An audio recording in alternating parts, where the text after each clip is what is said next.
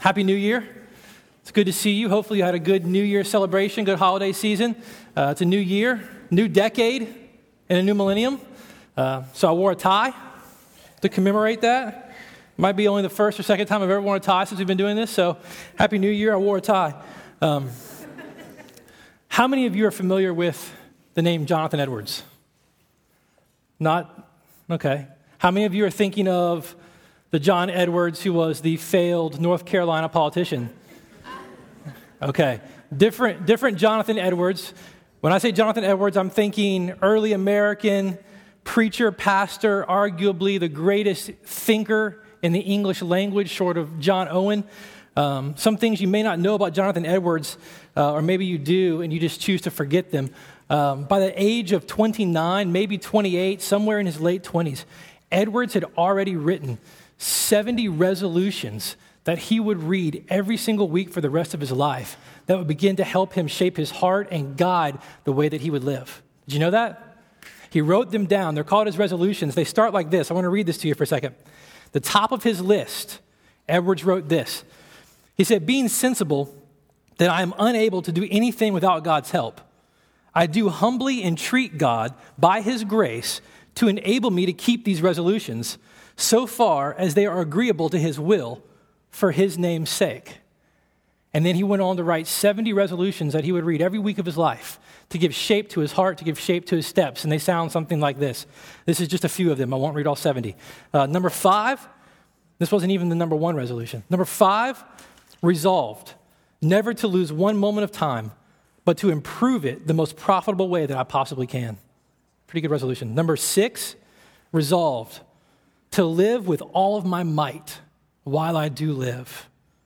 Seven, resolved never to do anything which, which, which I should be afraid to do if it were the last hour of my life. Number 25, I love this one. Resolved to examine carefully and constantly what the one thing in me is which causes me in the least to doubt the love of God and to direct all of my forces against it. Number 25. Number 43, resolved never henceforward till I die to act as if I were any way my own, but entirely and altogether God's. Those were some of his resolutions. How many of you made resolutions for the new year? How many of you are afraid to raise your hands now? Because I just read Edward's resolutions. Yeah, exactly. There's honesty there. How many of you made resolutions and already broke your resolutions a few days into the new year? Yeah, more hands. Yeah. Let me ask you this How many of you, or did anyone, make any resolutions that sound something like resolved in 2010 to live a life less centered on myself? Not quite Edward's resolution, but did anyone resolve to live a life less centered on themselves, less sufficient in themselves, less dependent upon themselves? No. How about this one? Did anyone have anything that sounded remotely like resolved in 2010 to be less religious? Anybody have that one? Did anybody resolve this year to be less religious? Strange thing to ask as we sit here. Some of you are probably here because you made a resolution a few days ago to be resolved to be more religious this year. And for you, that meant coming here on Sunday morning. But here's my thing I think if we were to make a resolution to start today, as if today was the start of the new year, if we were to make a resolution not just for this year, but for the days to come, that we would remind ourselves, like Edwards did, week in and week out, if we could make a resolution that sounded something like resolved by God's grace, as long as it's according to His will, to live less self centered, less self focused, and less religious, I think it would change us for the better. And one of the places, one of the areas, or one of the things that I think would be most impacted by this, and where that change would be most evident and at the same time most necessary, is in our practice of, of prayer. To be the people that God is calling us to be, to actually live a life less centered on ourselves, to live a life that's less religious in one sense it will take the help and dependence upon God in prayer, but to live a life of prayer and dependence upon God means to deny our self sufficiency. And so the two go hand in hand. And I think if we were to unpack this a little bit and talk about this a little bit more, I think we would see one of the places where this kind of resolution will show itself most clearly is in the way that we pray. So let me ask you this How many of you who have been Christians for any period of time, be it a day, a week, a year, or 20 years, would say that although you know that prayer is to be a part of your life and that you're supposed to be a man or a woman of prayer, how many of you would actually have to say honestly that a deep and intimate life with God, the creator of the universe, the creator of all things that are, the sustainer of your life, a deep and meaningful relationship with Him on a consistent basis through prayer has been really hard for you? Yeah, let me say that. You've, you've, you've most likely read the books, you've, you've listened to the sermons, uh, you've found out all the different ways that you are supposed to pray, all the different techniques that you're supposed to employ to achieve this more deep and more meaningful and more intimate relationship with God. But in the end, instead of actually creating that, what it did was it enabled you and helped you to create a, a split personality. Do you ever feel that way? That you've created this prayer personality and that the real you has never really actually connected with God. That you've learned all the ways you're supposed to do it, all the things you're supposed to say, all the, the, the frameworks and the formulas for talking to Him to such a degree that if you're honest with yourself, you get frustrated because you realize that that's not really you. It's actually talking to Him. It's another person that you've created, so you get frustrated and you have to wonder did, did I really do it right? I mean, how many of you ever thought after you've prayed, was that really a good prayer?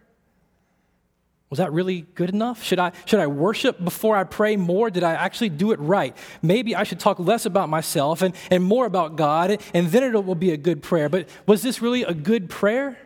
Did it, did it actually work? See, here's my thing I think you have a desire to pray. I don't doubt that. I think everyone in here has a desire to pray, and I think that comes from creation. I think it's natural, but we have a struggle with it, which comes from the fall. And so, for the next few weeks, the start of this new year, I want us to talk about prayer.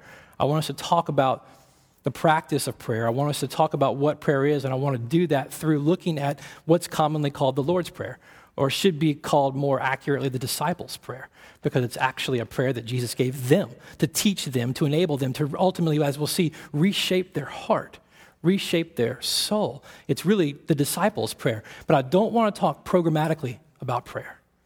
Man, I don't want to sit up and develop a formula and a structure by which I want to send you out that you can sit down with God in your time and in your little place and in your 15 minutes and follow the formula and feel like maybe you've connected with God. I don't, I don't want to do that. Enough people have done that. Um, you've already got your prayer personalities and your prayer techniques and your prayer mantras and your prayer formulas. I don't want to talk formulaically about prayer. The Lord's Prayer was really never meant to be that kind of thing. It was never meant to be a, a mantra that we repeated over and over and over. And the irony will be when we look at the text, that's the very thing he criticizes us for, but it's the very thing we take his prayer and use it for, isn't it? Over and over and over and over and over again. Martin Luther, he said that the Lord's Prayer is the kind of prayer that you could pray a thousand times and learn something new about it each time. And the tragedy is that people do pray it thousands of times, but never realize the incredible things hidden within it. So I want us to take some time in the next few weeks to see it. I want us to take some time in the next few weeks not to make it a mantra, not to make it a formula, not to make it a technique, but to let it shape us, to let it change us by God's grace, to see something of what God is saying when He is teaching His disciples how to pray. You know, books, scores of books have been written about the Lord's Prayer. We can never exhaust all that's in it. But here's my hope that God will, that God will show us something afresh in it Maybe for the first time for you, maybe for the first time in a long time for you. You know, the old saying goes, familiarity breeds contempt, and there are probably few passages in the Bible more familiar to everybody across the board than this one. Everybody has probably heard this, prayed this. If you played sports in school, you prayed it before every game, whether you ever knew what you were saying or not. Everybody is unbelievably familiar with this. And while I don't think there's contempt that's been bred, I think we've assumed we know what he's talking about and we know what he's saying. And if we're really honest with ourselves, if we were to look at our prayer, if we were to look at our habit and our practice of prayer, if we were to look at our satisfaction and joy in prayer, we'd have to be honest and admit that maybe we don't know what he's saying. Maybe we missed it altogether. So here's my, my contention as we go forward. Um, I don't think that you don't have a desire to pray. And I don't think that you don't know that you should pray. And I don't think that you don't really even know how to pray. I don't think that's the problem. I think the problem with our understanding of prayer and our lack of joy and satisfaction in it is really a heart issue. I think our problem with prayer is really a heart issue, and I think it's a misunderstanding of the nature and the character of God. And as we misunderstand who He is, I think we become a people who end up talking a lot about prayer, but never actually being a people of prayer. I think we get really good about talking about being a people of prayer, but really bad about actually praying and finding any lasting joy, satisfaction in God through prayer. So that's what we're going to do for the next few weeks. We're going to look at the disciples' prayer, the Lord's prayer, and we're going to pray and we're going to ask God to shape us, to change us, to help us understand who He is, that we would have a right understanding of Him, and through prayer, that our hearts would be rewired, our hearts would be restructured, our desires would be transformed, and we would begin to find a deep and lasting and intimate relationship with our Father that we'll talk about here in a minute. So let me pray and we'll get going. Father, thank you again for this unbelievable opportunity uh, to come together with your people. Um, we ask, Lord, that you teach us how to pray. Teach us who you are. Transform our understanding of your character and your nature. Take, show us where we have misunderstood you and where we have held things against you that were not true. And help us to be a people who recognize your love, who recognize your presence, who recognize your tenderness, who recognize your care, and who recognize your majesty, and may it compel us to come to you. Thank you that we can talk to you, that we can have a relationship with you because of Jesus. And we ask that by your Holy Spirit, then you would change us. Let us not leave the same way. Day in and day out, begin to rewrite our hearts, begin to rewrite our desires for your glory, for your name's sake. Amen. Here's the thing self sufficiency, moralism, religion, those things are a, a, cancer that slowly and dramatically and drastically eat away at our soul and keep us from the intimacy and the depth of the relationship with God that all of us so desperately want. And to be the kind of people who have a relationship with God that's marked by intimacy, that's marked by joy, that's marked by depth, we're going to have to be a people of prayer. And we're going to have to be a people who are dedicated to being less religious, dedicated to losing our religion.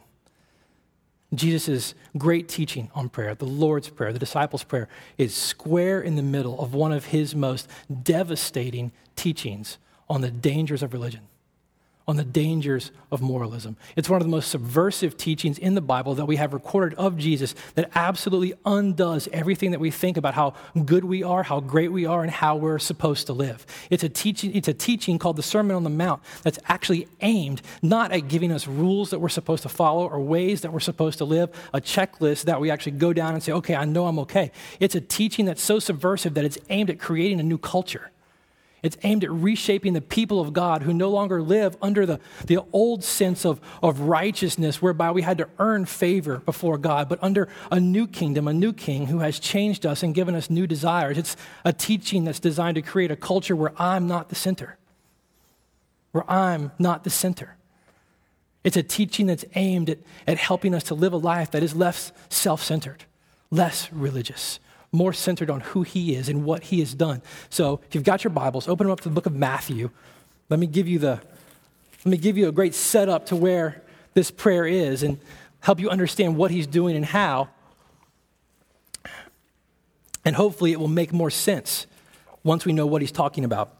So, Matthew, it's not going to come up on the screen because it was too much, so we'll get there. Matthew chapter 4, verse 23.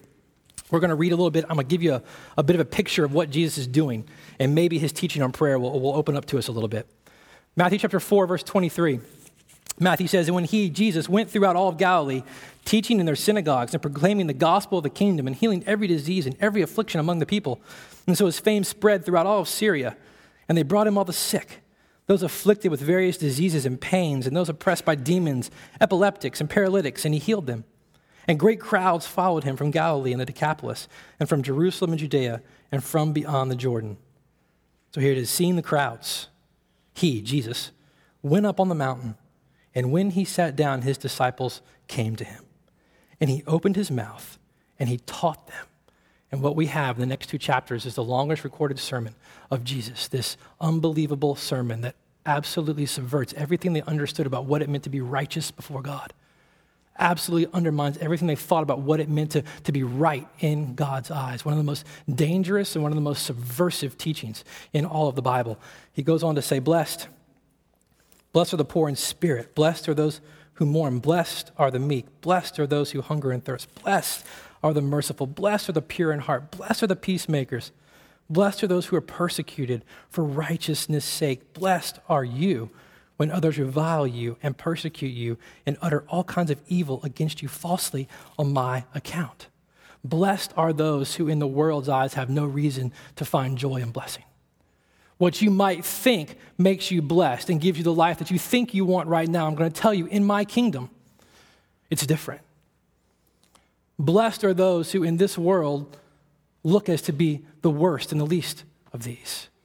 He goes on to unpack what these blessed people are marked by. And I wish we had the time to go through it. And we don't have the time to go through it this morning, but he absolutely flips the script on their understanding of what it meant to be blessed by God and to live a life of righteousness and blessing. And he goes on to say, verses 13 through 16, that these blessed people are to be a salt people and a light people in the world, that the way that they live their life, this blessed life, this blessed character, this blessed community, was to live in such a way that it reflected God's greatness and God's glory and began to transform the community around them. That they were to be a people of salt and a people of light. And I love this. Verse, verse 16, Jesus says, in the same way, let your, let your light shine before others so that they may see your good works and give glory to your Father in heaven. These people were to be a people, a salt people, and a light people who reflected God's character and God's glory. And he says, How will you reflect my glory to these people? How will they know who I am? It's by the way that you live your life and the way you go about doing the works that I have called you to do, the way that you do your good works. But how does one do good works, the right things, and not bring attention to themselves? Don't miss this. This is what the rest of this sermon is going to be about. And this is what he's absolutely going to hammer when it comes to prayer. And one of the things that I think we miss so often because we skip it. How do you do the good works that God has called you to do in such a way that He gets glory and not you? How do you do good works? What do they look like when they're not self centered? When they're not self interested? When they're not religious? From here, Jesus is going to go on and unpack through a, a series of case studies, really, some examples of what that looks like.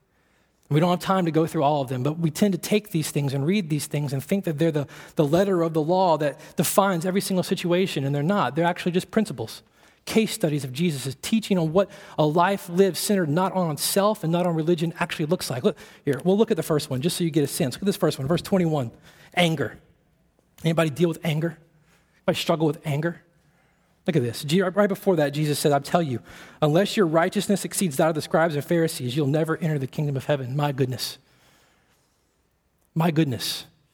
He just looked at all of his followers and said, Unless your righteousness exceeds that of who have given themselves to be perfect, those who have memorized all of this, who, who have included extra laws so as to, to find themselves different than everybody else, unless your righteousness exceeds that of theirs, you're in trouble. And now Jesus is going to define, though, what the righteousness before him actually looks like. He says, You've heard that it was said to those of old, You shall not murder. And whoever murders will be liable to judgment. But I say to you that everyone who is angry with his brother will be liable to judgment. Whoever insults his brother will be, able to, will be liable to the council.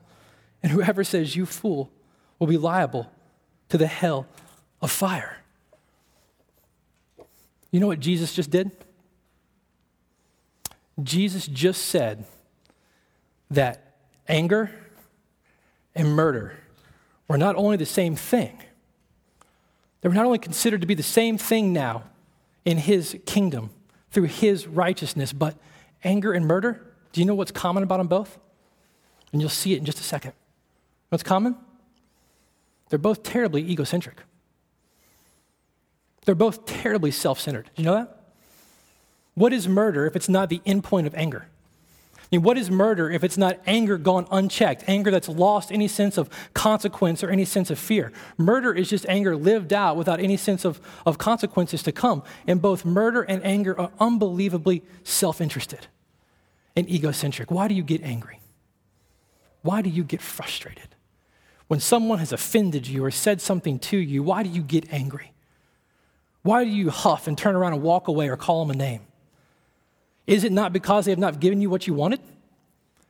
Did you want respect and they didn't give it to you, so all of a sudden they don't understand? All of a sudden you withhold your relationship from them? All of a sudden you call them something? Some kind of anger or frustration builds up in you because you didn't get what you wanted from them?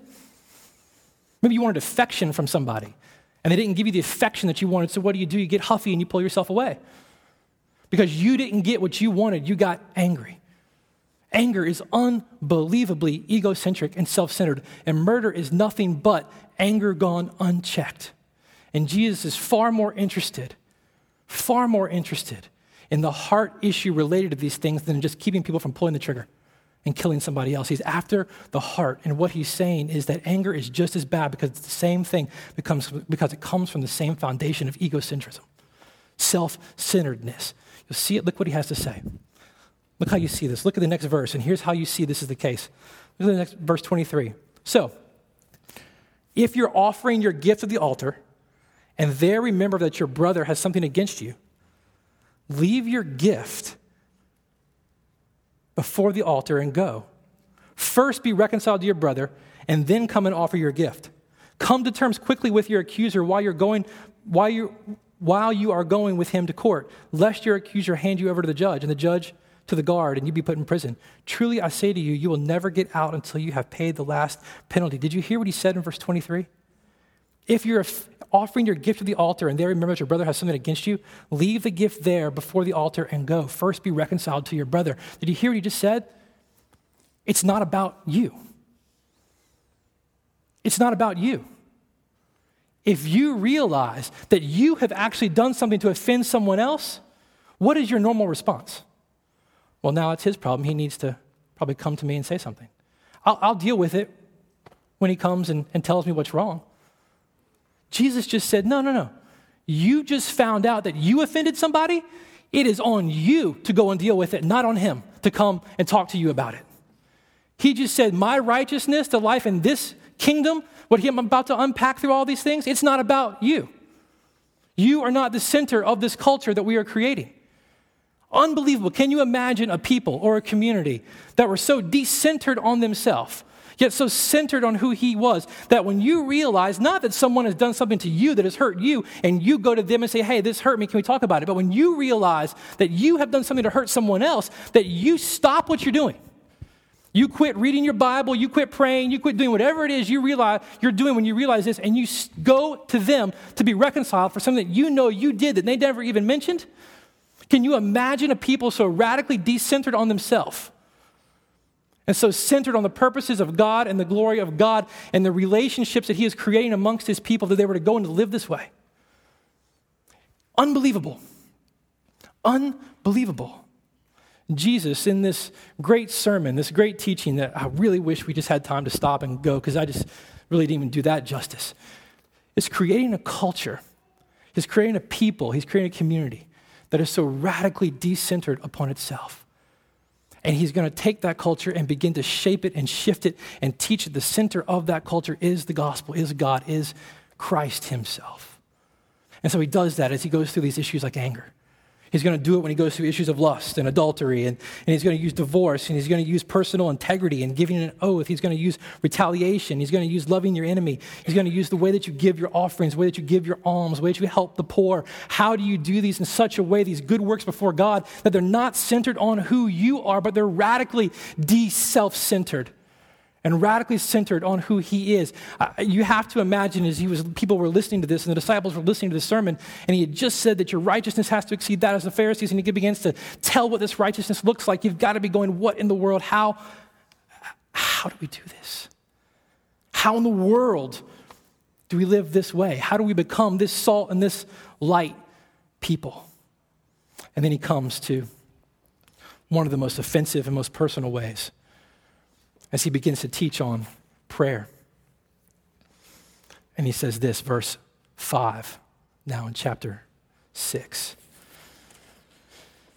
He says, And when you pray, you must not be like the hypocrites, for they love to stand and pray in the synagogues and at the street corners, that they may be seen by others.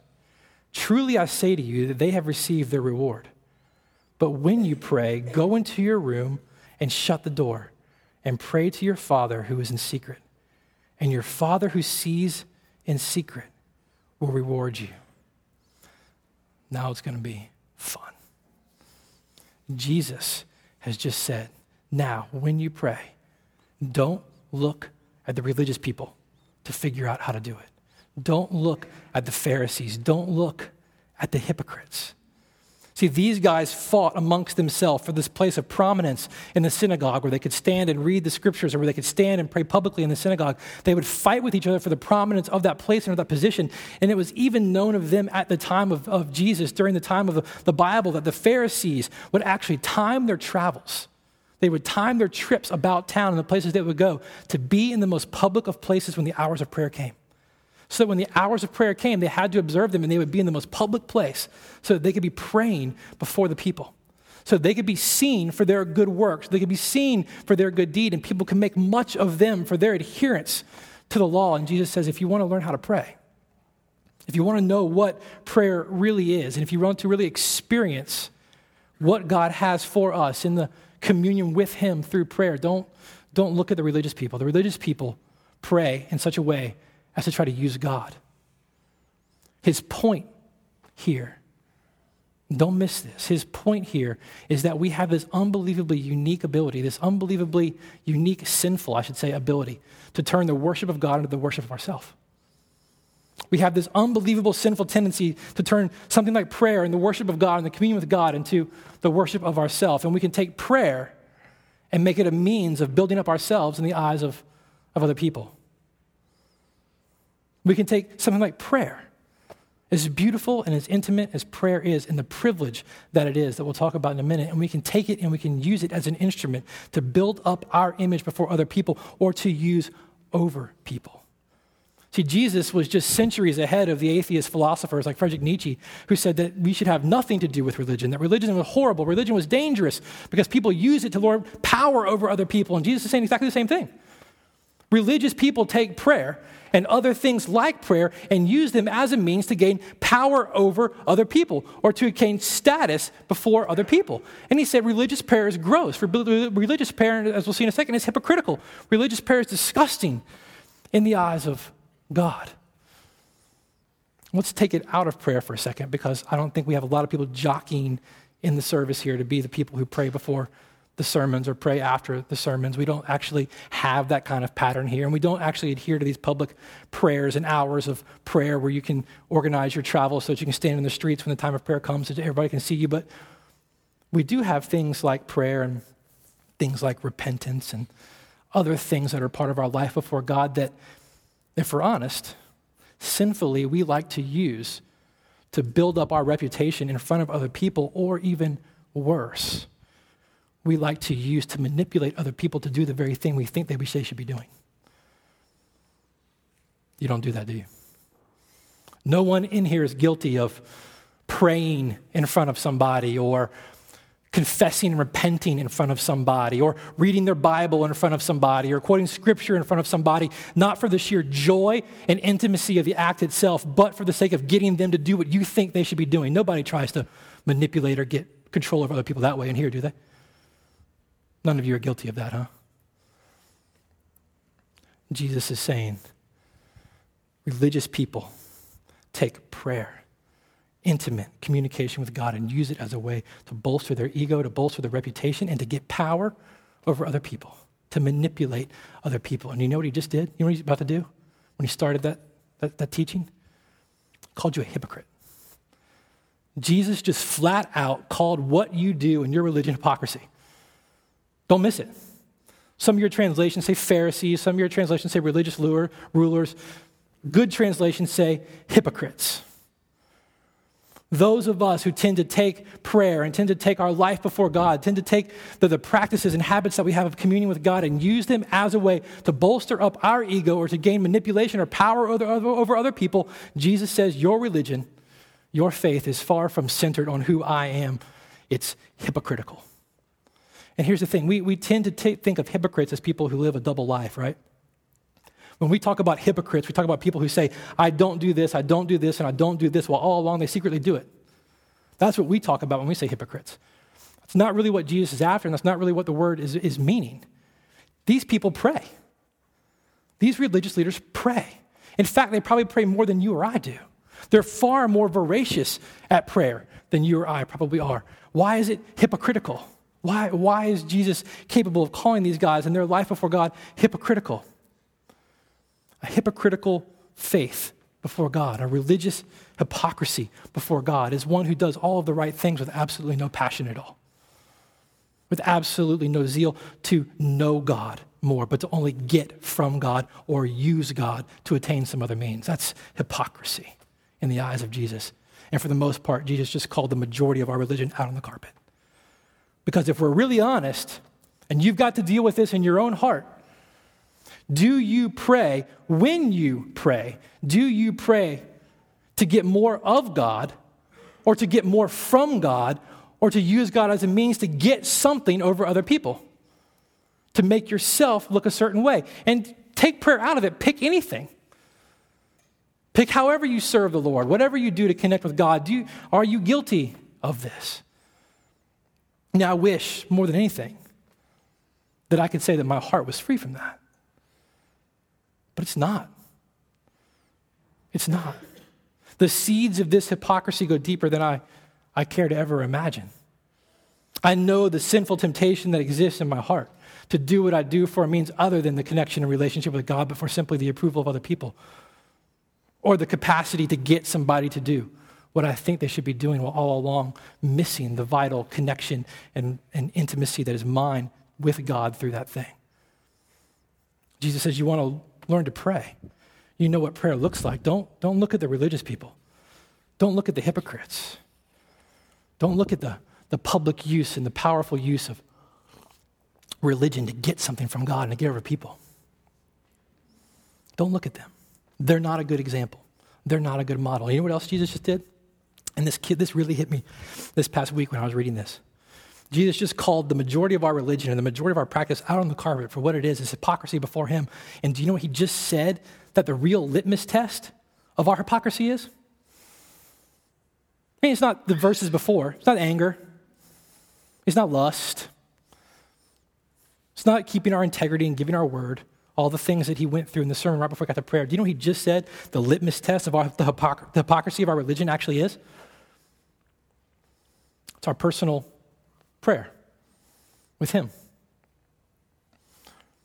He said, the litmus test. How, how will you know whether your prayer, whether your life, whether your connection with God, whether your faith is hypocritical or not? What's your prayer like when nobody's around? What are the practices of your communion with God and your study of His Word and your submission to His Word? Your practices of prayer, your memorization of the Bible, your time with God. What's it like when nobody else is around? What's it like when it doesn't gain you anything with anybody else? What's it like when you close the door and you go by yourself and nobody can know that you did it? Nobody's going to read their Bible anymore because you sat next to them and read your Bible out loud in front of them, showing them what they need to be doing. Nobody's going to be repenting of their sin anymore because you didn't sit there and repent of something that was really quite foolish just because you were offended and you wanted them to repent to you. What, what's that like for you when no one's around? That's a test of your hypocrisy. That's a test the depth of your religion. That's a test the depth of your faith before God. Jesus just said, Look, look at these religious people. It's foolishness. Going on and on and on. The thing that Jesus is criticizing here, the thing that he is subverting here, the thing that he is undercutting here that is so powerful in the religious people of his day and is so powerful in our heart is the motivation for why we go to him. Jesus is saying it's not so much that their practice was wrong. Nothing wrong with praying publicly. We pray publicly here all the time.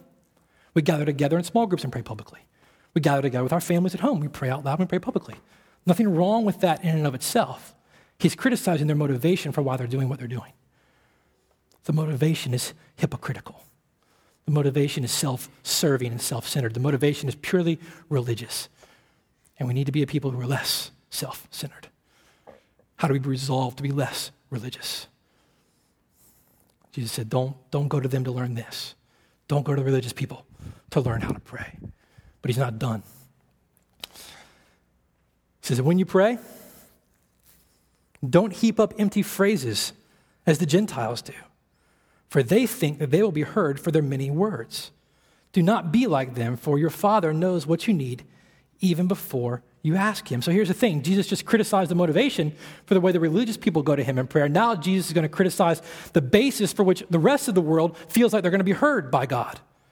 Jesus criticized the motivation. Now he's going to criticize the basis for which we think God will hear us. You see, here's the thing Gentiles in some of your Bibles will actually say pagans. He's talking about everybody who isn't a Jew, everybody who isn't an Israelite. And what he's saying is they pray too.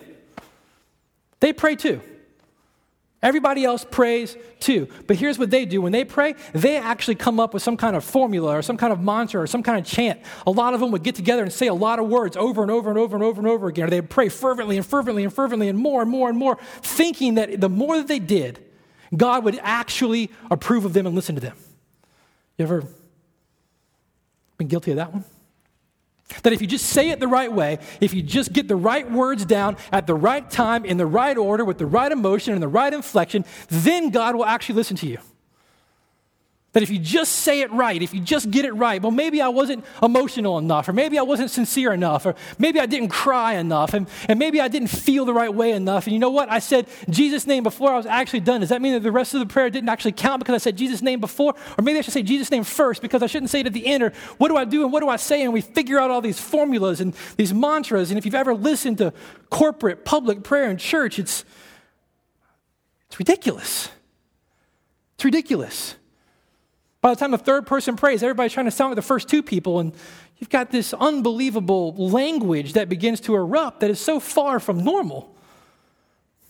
But we get into this pattern where we try to think that if we just say it right or do it right or say it enough, then God will listen. And what he's saying is the basis for which everybody feels like they're going to be accepted is wrong. These guys feel like they've got to do something to earn God's ear, to earn his approval, to earn his favor. Why? Because fundamentally in their heart, they didn't think he cared. They didn't really think the gods cared.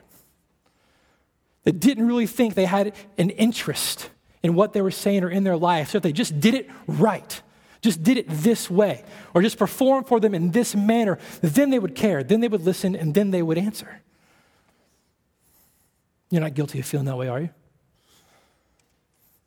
You're not guilty of feeling like your prayer is useless before God because you didn't say it right, are you?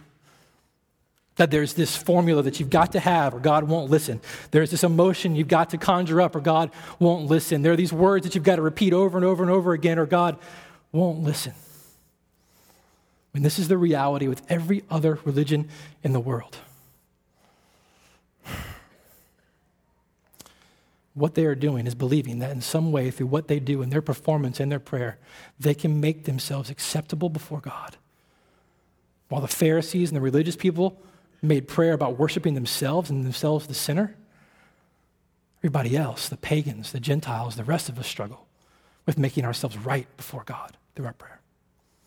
We feel like God won't listen to us until we make ourselves right before Him, and our basis to coming, coming to God in prayer is off. Our motivation can be off, and our basis, our foundation can be off. Don't, please, please, please don't fall into the trap.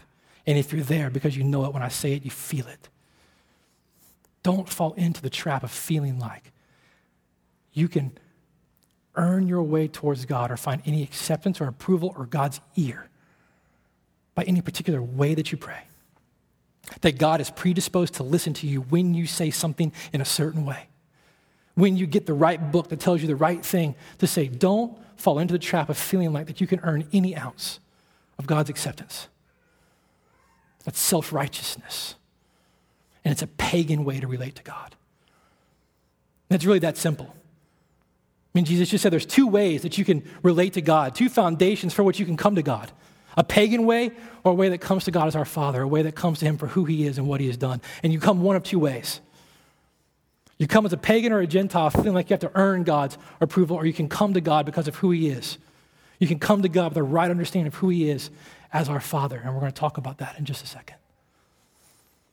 As I thought about this, here's the really scary thing about the pagan way, the Gentile way of relating to God, of feeling like our prayers don't matter until we do them the right way because God is really indifferent after all. And we have to conjure up his ear and conjure up his approval. This only gets worse with time. The longer you're a Christian, the more susceptible you are to feeling like you have to do something to earn God's favor or earn God's approval because you begin reading your own press clippings, as our coaches used to say. You begin believing all the good things about yourself that you know that you do, and you begin to present those things before God as if they earn something for you before God. Scary thing is, this temptation only gets stronger the longer that we've been around the church, the longer that we've been around religion, the longer that we've actually been a Christian. So Jesus said, as we start, here we go. Don't listen to the religious people. Don't listen to the Pharisees. The place to learn about prayer is not the religious people, it's not religion. They seek a motivation that is not glorifying to God. They seek a motivation that exalts themselves, and they seek a motivation that gains some kind of control or power over people and makes them look better. And don't look over here at everyone else and the rest of the religions and the Gentile and the pagan world because their foundation for prayer is all off. They think they have to do something to earn God's favor. They think they've got to conjure up God's ear before he'll actually listen. Don't don't listen to the religious people. They use God and they try to impress God. That's not what prayer is about. It's not about using Him or trying to impress Him. And Jesus said this, verse 9 When you pray, pray then like this Our Father in heaven. These few words form the foundation for our relationship with God, our life before God, the, the framework of our communion with God, they shape everything about how we relate to God, and they will become the foundation for the rest of this prayer. And all of the petitions that we will look at week after week or the next few weeks are built upon this foundation Our Father in heaven. See, there's a reason why we don't pray like the religious people and we don't pray like the, pray like the pagans or the Gentiles. There's a reason we don't pray like them, and a reason Jesus says don't look at them. It's because their God is totally different than our God. We have an absolutely different God than the rest of the religions. And the reason why so many people, the reason why I and you and everyone in here struggle with prayer is because our understanding of who God is is off. Because our understanding of who God is, as J.I. Packer said, is muddled. It's not clear. It's not solidified in our hearts and our minds. And when our understanding of who God is is off, our motivation to go into Him is off, and the basis that we feel like we can go to Him and be heard is off. Our motivation gets skewed, and our foundation for certainty and assurance gets, gets skewed when we don't know who He is and don't have a clear idea of who He is.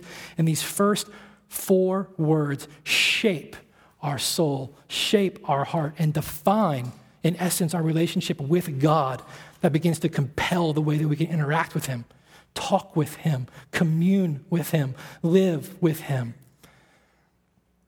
To be a people who in 2010 and for the years forward lose their religion, become a people who become less religious, less self centered, we need to know who God is. We need to know who He is. Our souls are desperate for a sense of the character and the nature of God. And without knowing God as He has defined Himself, and as Jesus is talking about Him here as our Father, especially knowing Him as your Father, you will have a frustrating prayer life. You will have a frustrating Christian life of connection and communication with God. But when you do, when you begin to get a sense and a deeper sense and a growing sense of who God is to you as your Father, prayer becomes natural because you were made for it. It doesn't become easy, it becomes natural. It becomes instinctual. It becomes satisfying. it becomes joyful. But when your motivation is wrong and your grounds for certainty and assurance are wrong, prayer becomes work. It becomes drudgery and it becomes frustrating because how in the world can you ever know if it actually was good enough? You've got to work hard. You've got to discipline yourself. You've got to come up with the right thing to say if you never know if you're coming for the right reasons or on the right foundation. If you don't know who He is as Father, prayer will be frustrating for you. The Christian life will be frustrating for you. But when you do, and the more you do, oh, the more joyful it becomes, the more satisfying it becomes. It's really, it's that simple. You can pray. You can pray. And I think a lot of you do. Don't hear me saying you don't. I think a lot of you pray. And I think everyone who's sitting in here right now wants to pray. I don't think if you don't pray that you don't want to. I think everyone in here wants to pray. And for those of you that do, you can pray. But you have to ask yourself do you go to God as your Father? Do you go to God as your Father? Or do you go to God as a pagan? Or do you go to God as a Pharisee? Do you go to God trying to earn something from Him before He'll listen? Or you go to God trying to use Him for something that you want? Or do you go to God as your Father? That's what you've got to answer. That's what you have to come to grips with in your own heart. Jesus doesn't start this great prayer off by saying, Our Creator, although God is. He doesn't start this great prayer off saying, Our friend, although scriptures, even in the Old Testament, especially the Psalms, refer to God as our friend. He doesn't say that. He starts this prayer off in the most astounding and the most astonishing ways. And one of the things that you're going to have to come to grips with is are you astounded by this or not? Jesus starts this prayer off by saying, Our Father. Unbelievable. I mean, really, there's not much further that we have to go until you get this. Are you astounded and amazed that you can actually come to God and say, Father? That you can actually come to God and say, Dad. I can't get a phone call with the mayor in this city. But Jesus just said that I can come to the God of the universe, the creator of all things that exist, the one who holds the rhythm and the breath of my very body in his hands. I can come to him and I can say, Father. I can say, Dad. I can approach him with a confidence and an intimacy that's almost, it's almost irreverent. It's almost irreverent. But I can approach him with a confidence. I, does, that, does that amaze you? Does that even astound you, or does it become normal to you? Does it, has familiarity bred some level of boredom with the idea that you can come to the creator of the universe and call him Father? See, to understand Christianity, to understand how it's different from religion, to understand what Jesus is after here, you have to understand God as your Father. And to be a Christian is to understand that God has made a way through Jesus for you to relate to God in a different way, for you to relate to God as part of His family, to have the kinds of rights that children have in families, to understand Christianity and to ultimately understand prayer as we're talking about it, you have to understand who God is and you have to understand how we relate to Him because of that. You have to understand what we've talked about in the past as, as adoption, about how we're made a part of God's family. See, the funny thing about adoption is I thought about it a little bit this week, and we've preached on it in the past, and I won't take long on it this morning. But as I thought about it a little bit this week, I thought one thing I've never really paid attention to that seems it's obvious, and maybe it's so obvious that I totally miss it. In adoption, is that adoption is never the work of the child. You ever actually thought about that? Adoption is actually never the work of the child. Adoption is always the, on the initiative of the parent. The parent always has the initiative in the process of adoption. And when adoption occurs, when a, a, family takes a child into their home, you know what actually changes? Behavior doesn't change immediately, nature doesn't change immediately. Over time, those things will begin to t- change and take shape. But do you know what changes immediately when a family takes a child into their home? Status immediately when a child is adopted into a family by the initiative of the parent, never the initiative of the child, the status of that child changes instantly. When you are adopted by God because of Jesus into his family, your status changes instantly. And at that very moment, you become a child of God with all the rights of being his son or his daughter.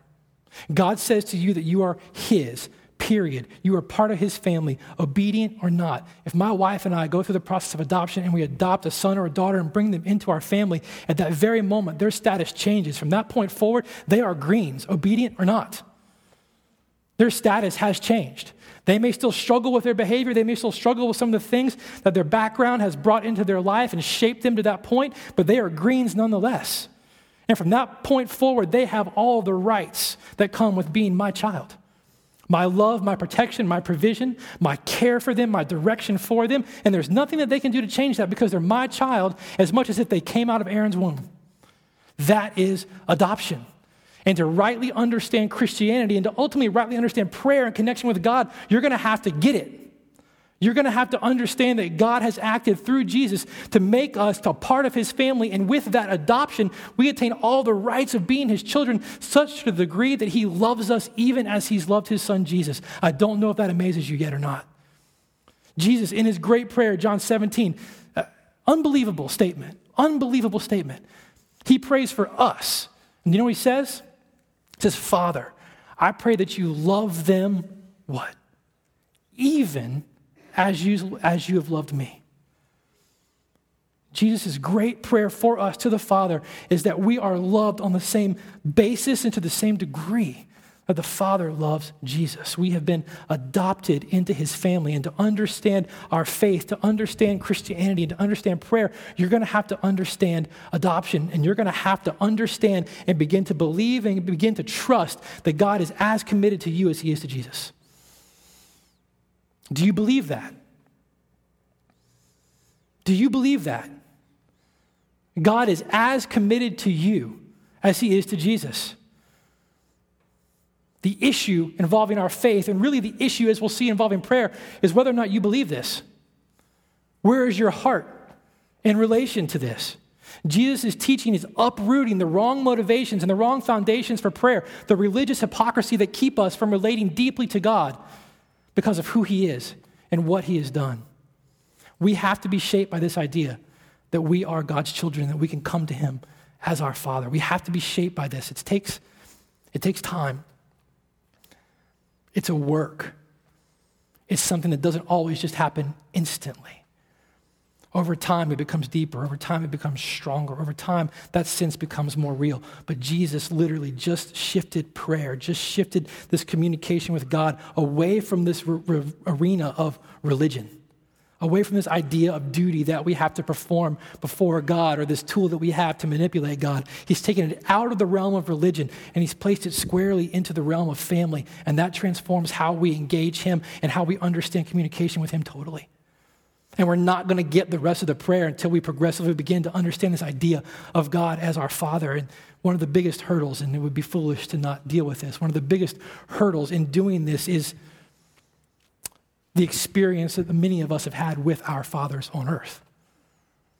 And many of you listen to this and you hear that God is your Father, or you hear the rest of the scriptures, especially the New Testament, when Jesus calls God our Father and calls God his Father and teaches us to relate to God as our Father. You hear this and immediately your, your mind turns off. You, you flip some kind of switch in your heart and your mind and you say, that I can't understand that. I don't get that. My dad left. My dad hurt me. My dad abused me. My dad neglected me. My dad didn't listen to me. My dad didn't love me. And there's story after story that go on and on that have shaped the way that you understand who God is. And, and listen to me, dads, future dads in here you will affect and shape the way that your children understand God as their father. You will shape the way that your kids understand who God is as our father. You will either honor this office that you share with God or you will dishonor it. Your kids will either grow to learn that God is their father and they will run to him because of how they understand who he is because of that, or they will run away from him in disgust. You have an unbelievable responsibility in this, but, but listen to me. Those of you who hear this and say, I just can't get it, I don't understand it, I reject it, I have a hard time believing that He loves me this way. This sounds simple, and by no means is it meant to be simple, but it's the truth. Your heavenly Father was never meant to be judged by your earthly father. We tend to do that. We tend to take our dads, who are earthly dads, who, whose responsibility it is in some way to mirror the character of God as our Father. And we tend to take their failures, take their shortcomings, and project them onto our Heavenly Father and begin to judge God based on the performance and the life of our earthly Father when that was never meant to be the case. Our Heavenly Father, the one we were wired to know, to be satisfied by, to love, and to enjoy, is the one who is to reflect back on our earthly Father. We are to see our earthly fathers in light of our heavenly Father. And the more that we understand God to be who He is as our Father, the more that we can understand the shortcomings that our earthly Father have had. The more that we can understand the shortcomings of our earthly Father, the greater we can see the perfection and the sufficiency of our heavenly Father. But never are we to project back onto God a judgment based on the way our fathers have treated us on earth. And I know that sounds simple. I know it sounds simple, and it's not simple, and I don't mean it to sound simple, but that's the way this is ordered. God was never meant to be judged by our earthly fathers, but we as fathers are meant to be judged by our heavenly Father.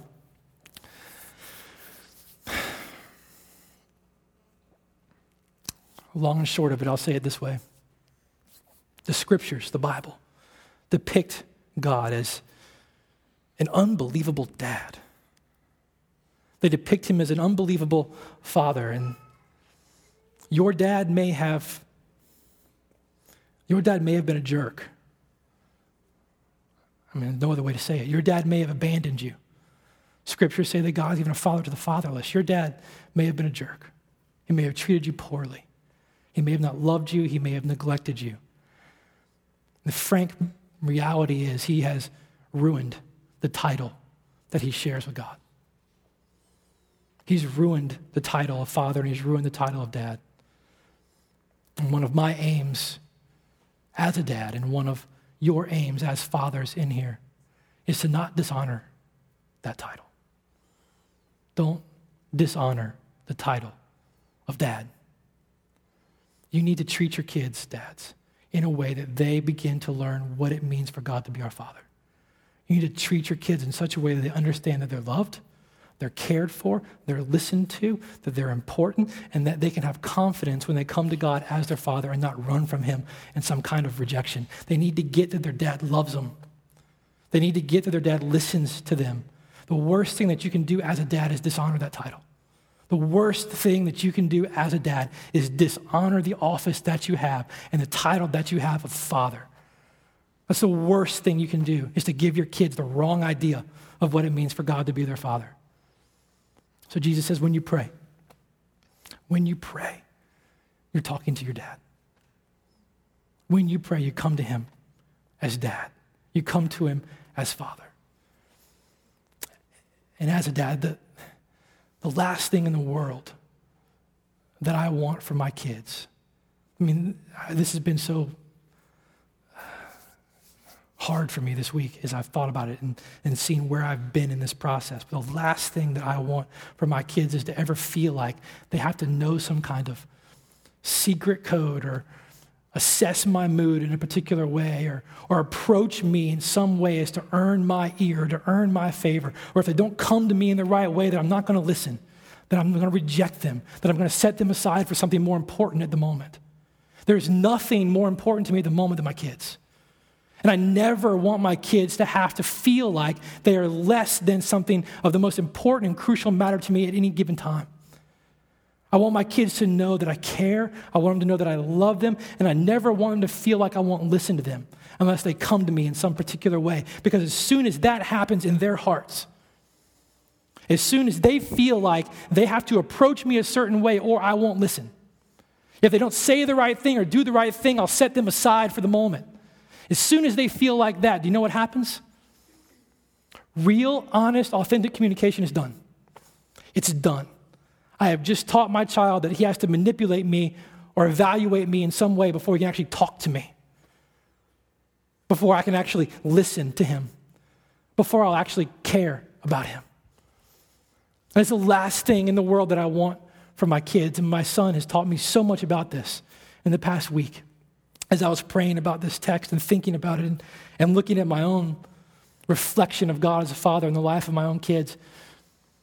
And I've listened and I've been amazed at the confidence and the boldness that my son has to come up to me. I think I've seen it completely different this past week. My son begins every request that he has of me throughout a given day. And if you've ever been around our house, you know that that's probably 10,000 requests.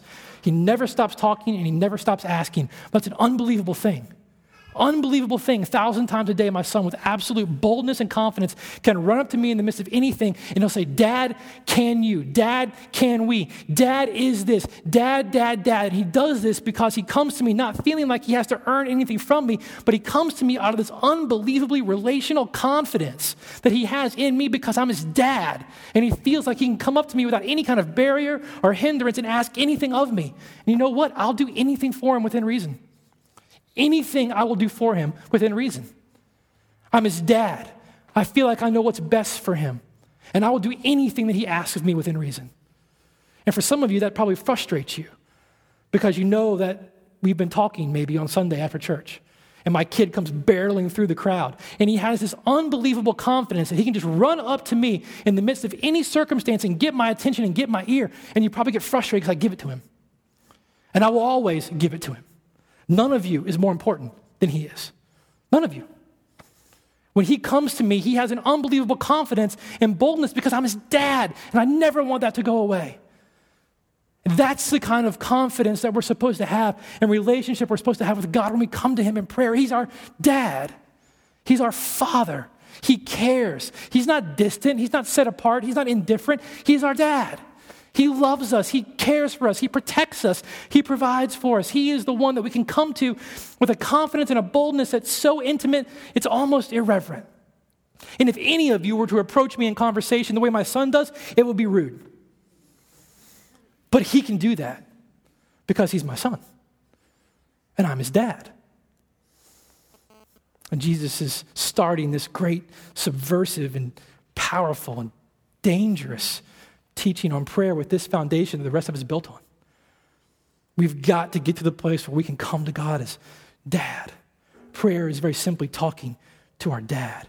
And he's not just our dad who is here and who loves us and who provides for us and who's personal and who's intimate and who's engaged in our everyday life. He's our father who's also in heaven, Jesus said. Those two things are the foundation for which our relationship with God, our faith in Christianity, and our prayer is built on. He is our dad who loves, who provides, who cares, and He is our dad who sits in heaven, who rules over all things. He is in heaven, ruling over all of creation, all of time, and all of people. Everything and everyone is under the authority of our dad. And if you think about it that way, that He is our dad who is intimately involved with our life, who cares about every detail of our life, who wants to provide for our life. Jesus will go on to say later in Matthew that He is such a good dad. What good dad would give their kid bad things? Our Father in heaven gives us what we need. He loves us, He provides for us. He's our dad, and He rules over everything. If you think about that, how silly is the notion of why pray then? The other thing that keeps people from praying. Well, why pray? If he sits in heaven and rules over all things. Again, if your dad controlled everything, if your dad ruled over all things, and if your dad lived his life to give you what you needed and what was best for you, and he loved you and you knew it, and he could do anything, would it stop you from asking? Would it stop you from going to him and relating to him? It's a foolish question to say, why pray if God is in heaven ruling over all things? It's because it's our dad, and he rules over all things. That's why we pray. We can have confidence because he's God. Foolish question. Silly question. Why pray because he's in heaven? Why pray because he's our dad? And he sits in heaven and he rules over all things. And as this becomes the foundation of our understanding of who God is, and fundamentally, as we understand our faith as one of being adopted into God's family, being able to relate to God as our Father, that will absolutely transform the way that we understand what it means to be His, what it means to live the life He has called us to live, how to do our good works in front of people, that He gets glory, that we don't get glory. And that relationship begins to grow and it begins to shape the way that we can interact with Him because He's our dad and we can talk with Him can come to him. We don't have to earn his favor or do a silly dog and pony show before he'll listen to us. We don't have to use our dad to get advantages over people. He's our dad. We can come to him and we can talk to him. And that'll begin to shape the way we understand who we are. And this is one of the most scandalous and offensive things to the rest of religion in the world. No other religion has a God like this, and this is a dividing line. No other religion has a God that you can approach as Father who cares, who loves. who's involved, who provides. But that's our God. And if you get this, as you get this, as we get this, as we begin to trust this more and more, as He begins to define our understanding of being our dad, as He begins to cast the shadow over our lives here, as He begins to become our reference point for relating to Him as our Father, and as we begin to see Him as our Father who cares and is involved and who rules over all of creation, as we get this, you'll pray. I have utmost confidence because I've seen it in my own life and in my own heart as you get this, that prayer is not some religious activity that we do or use to manipulate people, and it's not something that we do to get God's attention to earn our righteousness or favor before Him. There's no particular way that we have to do it. It's conversation with our dad. And He loves us. And as we get Him as our Father and we understand what it means to be His child, I have utmost confidence that you'll pray. Because prayer happens for those who know God as dad. Prayer happens for those who know God as Father. All the insecurities, all the formulas, all the mantras, all the books, all the Jabezes, and all those things. They get seen for what they are the hollowness, the emptiness, the religiosity, the self centeredness. Gets seen for what it is. All the insecurity will go away, the fear will go away. You can talk to him anytime, anywhere about anything because God's our dad, and he's there, and he listens, and he cares. And as we understand this, and this becomes the ground for which we understand how we pray and communicate with him, it will revolutionize not only our faith, but our conversation with God. Let me pray.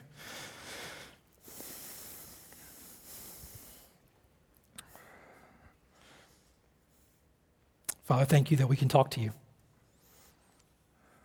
Mean, thanks that we can just come and we don't have to use fancy words. We don't have to use a lot of words. Thank you that you care, you listen, and then we can come to you. Jesus, I, I ask, I ask that what you have done for us, how you have substituted yourself for us and made it possible for us to be adopted as your brother and your sister into your family, I pray that you make that real to us. And I pray that you help us see God as our Father the way He is your Father. Help us to recognize what it means to be his son or his daughter. And help us to understand what it means to have confidence and boldness to be able to come into your presence to the throne of grace. That we can come almost, almost irreverently because it's so intimate. That you listen and that you care. Transform our understanding of prayer. Transform our understanding of what it means to commune with you and relate to you.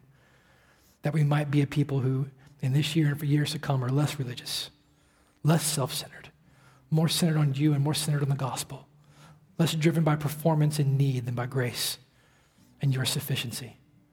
That's what we want. And so we ask you this week and the weeks to come that you do that work in shaping our hearts for your name's sake and for your glory, that you be made much of. Amen.